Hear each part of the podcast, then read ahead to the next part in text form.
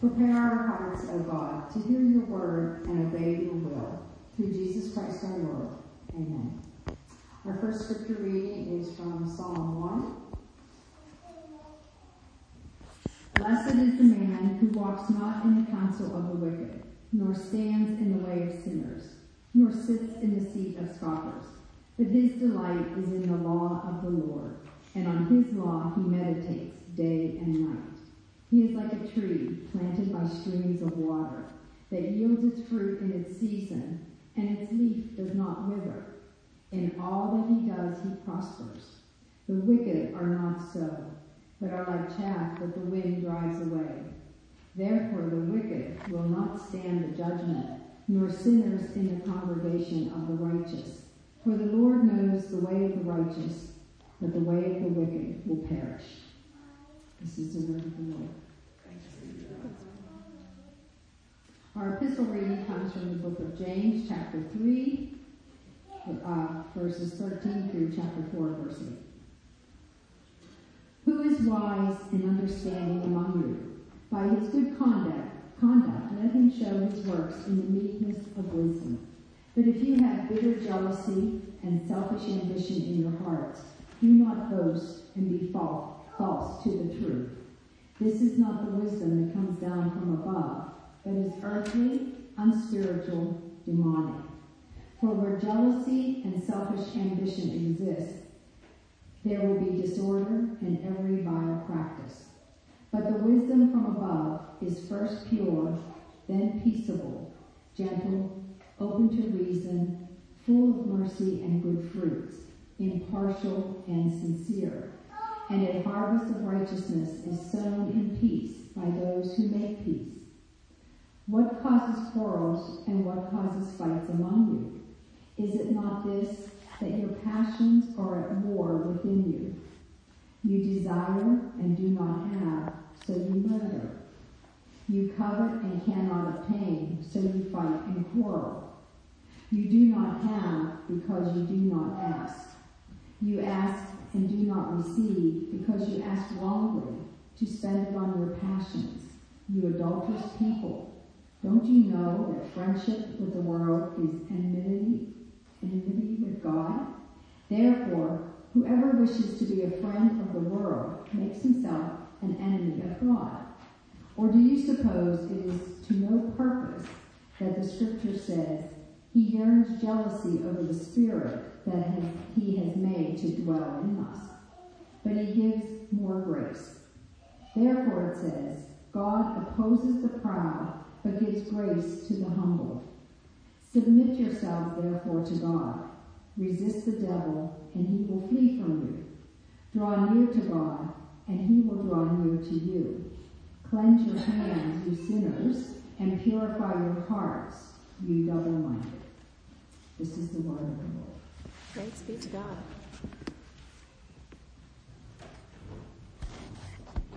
May the words of my mouth and the meditations of each of our hearts be pleasing and acceptable to you, O God, our rock and our Redeemer. This morning is week four of five weeks that the lectionary spends in the book of James, and this drives a lot of preachers crazy because James is five chapters of basically saying the same thing in many different ways. But I actually really like James because it, it builds on this theme and it, it gathers steam as you go on. And so we'll be in James again next week, brothers and sisters, just as we are this week and just as we were a couple of weeks ago. Um, and so I'd like to begin this morning with a few quotes from the great reformer Martin Luther regarding the book of James. This is from Luther's works. Therefore, St. James's epistle is really an epistle of straw compared to these others, for it has nothing of the nature of the gospel about it. He really liked James. The epistle of James gives us much trouble for the papists embrace it alone and leave out all the rest. Accordingly, if they will not admit my interpretations, then I shall make rubble also of it. I almost feel like throwing Jimmy into the stove as the priest in Kalenberg did. Luther did not know how to filter. We should throw the Epistle of James out of this school, uh, referring to Wittenberg, for it doesn't amount to much. It contains not a syllable about Christ. Not once does it mention Christ except at the beginning. I maintain that some Jew wrote it who probably heard about Christian people but never encountered any. Since he heard that Christians place great weight on faith in Christ, he thought, wait a moment, I'll oppose them and urge works alone. This he did. Martin Luther changed the church forever. There is no historical doubt about that. He was also not a man to mince words. Also no doubt about that. He quite plainly spoke exactly what was on his mind, for better or for worse. And Luther is even more entertaining if you are able to read it in the German because the English translators often try to soften the blow a little bit of what he's actually saying. Um, and in case you missed it, Luther was not a fan of the book of James. In fact, he strongly advocated for uh, throwing it out of the canon of Scripture. Now, to be fair to Martin Luther, he was reacting to some serious shenanigans that were happening in the church at the time. At that time, the church had very little to do, on the whole, with faith or grace or love. For the pre-Reformation church at that time, right before Luther came um, into his ministry, Christianity was primarily about doing the right things, saying the right things, paying the right dues, literally, to get into heaven. So when he read passages like the one I just read, all he saw was a passage about using our own power to resist sin, and he'd had enough of that. He wanted the church to remember that God is gracious and loving and that Christian life isn't just about following a set of rules. And we can't behave our way into heaven. That much is certainly true.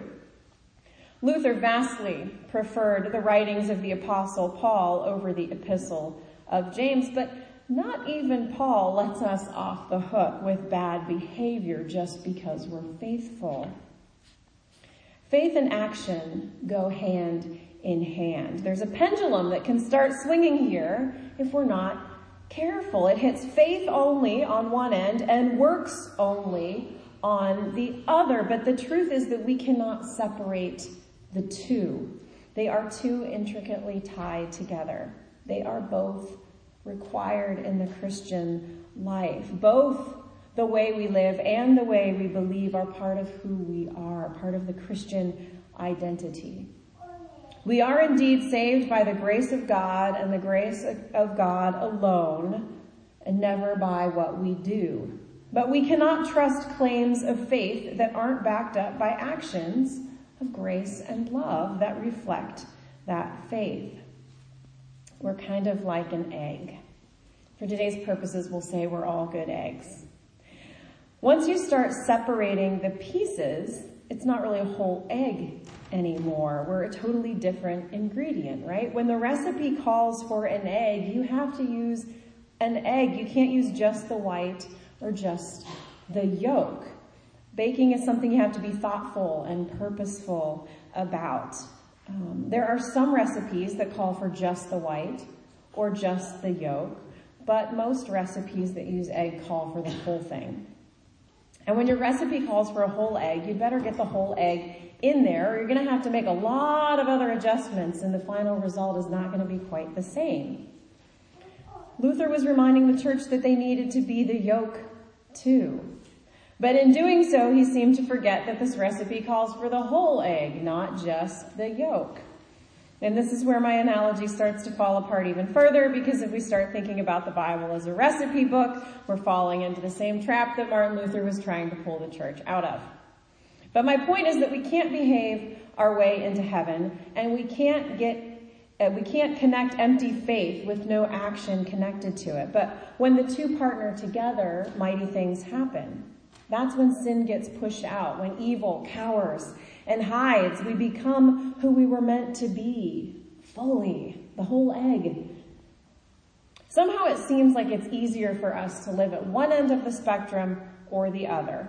We either want to bake with the whites or the yolk, but not the whole egg. We want to rely on faith that isn't necessarily backed up by any sort of change in our life whatsoever, or we want to rely on behaving our way into heaven and doing the right thing to earn our spot. We want to cling to passages like Psalm 1 and pretty much the whole book of James and worry about if we're submitting enough, acting holy enough, behaving enough, doing the right things enough. Or we want to say that my actions don't really matter because it's all about how much faith I have. But we can't have it one way or the other. We're saved by grace, not our actions, but the truly faithful look and act different from the rest of the world. Sometimes we get so caught up in worrying about who's following the rules and telling them all about this, how sin will get them in trouble, and we forget that we're all in this together.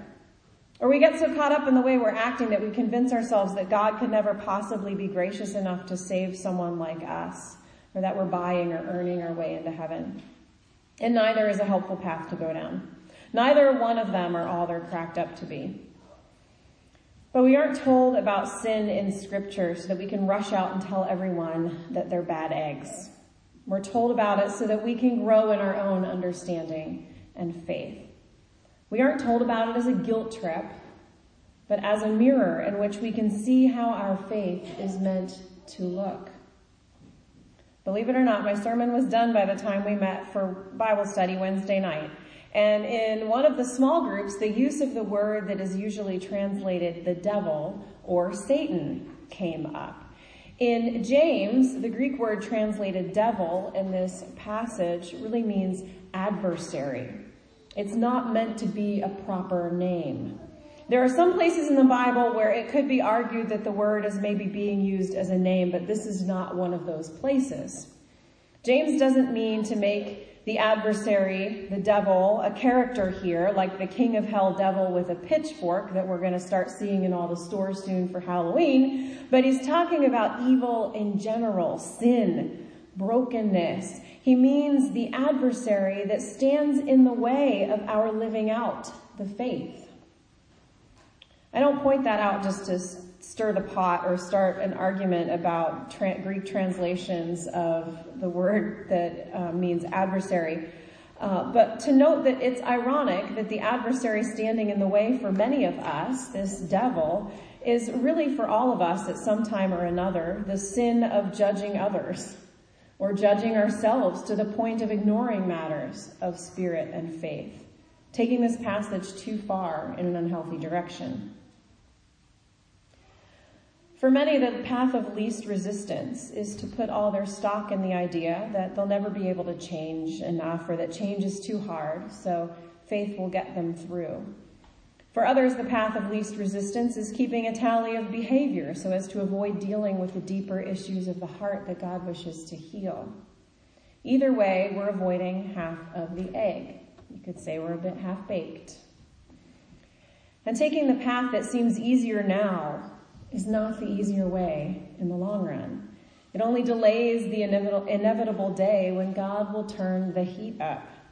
Psalm 1 says that the easier path, the way of the wicked, it's called in the Psalms, leads to destruction in the long run. But the path that requires a change of heart and a turn to genuine faith in the grace that saves us, the path that means we have to consider what our actions say about our hearts, that path leads us ultimately to abundant life with God. C.S. Lewis says, teachers will tell you that the laziest boy in the class is the one who works the hardest in the end. They mean this. If you give two boys, say, a proposition in geometry to do, the one who is prepared to take trouble will try to understand it. The lazy boy will just learn it by heart because for the moment that needs less effort. But six months later, when they are preparing for the exam, that lazy boy is doing hours and hours of miserable drudgery over things that the other boy understands and positively enjoys in a few minutes. Laziness means more work in the long run. Lewis tells us that the path of least resistance leads to drama and hardship later on, but the one that seems more difficult in the moment is the one that will prepare you to rise to the occasion later on. Just this morning, I read an article in the Washington Post about how most people who say they don't go to the gym because they're too tired or too busy or any other regular excuse are just avoiding it because our brains are conditioned to choose the easy way of doing life. It says that the brain has an automatic attraction to sedentary behaviors.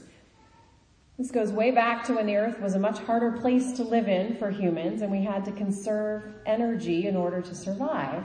But now we've streamlined life so much with cars and elevators and grocery stores and the like that we are already conserving more than enough energy to survive on and this deep down programmed in desire to conserve energy to take the easier path is actually bad for us. I have copies of that article in the back if anyone's interested in reading it. It's not easy to be a whole egg. It's not easy to live in the bottom of the pendulum swing between relying on empty faith and relying on our own willpower. But when you take the faith out of the works, they're just empty deeds. They have no meaning, and the results will be disappointing. When you take the action out of the faith, well, it probably wasn't very strong faith to begin with, and it's going to come back to bite you in the end. I fear that that's what much of the modern church's current public relations problem is a result of. All talk about faith and not enough backing it up with tangible changes to how we go about our daily lives. The good news is that in the end, God is gracious. God shows favor to the humble. God watches over the paths of righteous people, the humble people, even when they veer off a little, the ones who are on that harder path and God makes them fruitful. So perhaps the best thing we can do is to simply remember that it takes a whole egg. Luther was right. We are saved by grace. Praise Jesus. But James was also right. The way we live out our faith in God's grace says a great deal about the real state of our heart, the actual strength of our faith. Faith doesn't just keep saying, I'm blessed in the midst of adversity. Faith blesses others in the midst of adversity, even its own. And while that can be hard to deal with, it's not pretty to deal with our own sin and baggage. In the long run, it's like the boy who studies hard all school year and breezes through the finals because he's taken the harder path in the short term. Friends, remember this. Faith is given to us by the grace of God, and that faith is evident through our actions. The actions and faith are so a part of one another that we can't really separate them.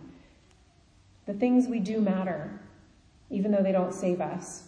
God's grace is what saves us, but claims of faith that aren't lived out are hollow. So submit to God, not just in what you do, but in who you are and what's in your heart. Submit everything, mind, body, soul, action, heart, to God, because God doesn't ask for just one piece. God asks for our whole being. Amen.